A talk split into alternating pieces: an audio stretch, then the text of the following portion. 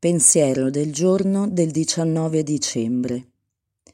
Io pensavo che il mio compito nella vita fosse quello di cercare il lato negativo delle cose.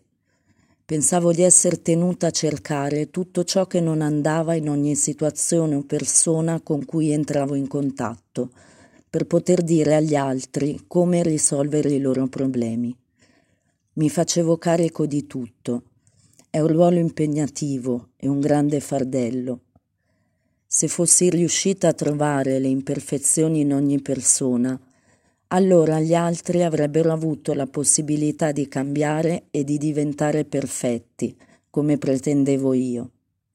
Se ciascuno avesse fatto quello che io pensavo che dovesse fare, non avrei più avuto problemi. Questo, naturalmente, mi impediva di guardare me stessa. Meditazione del giorno.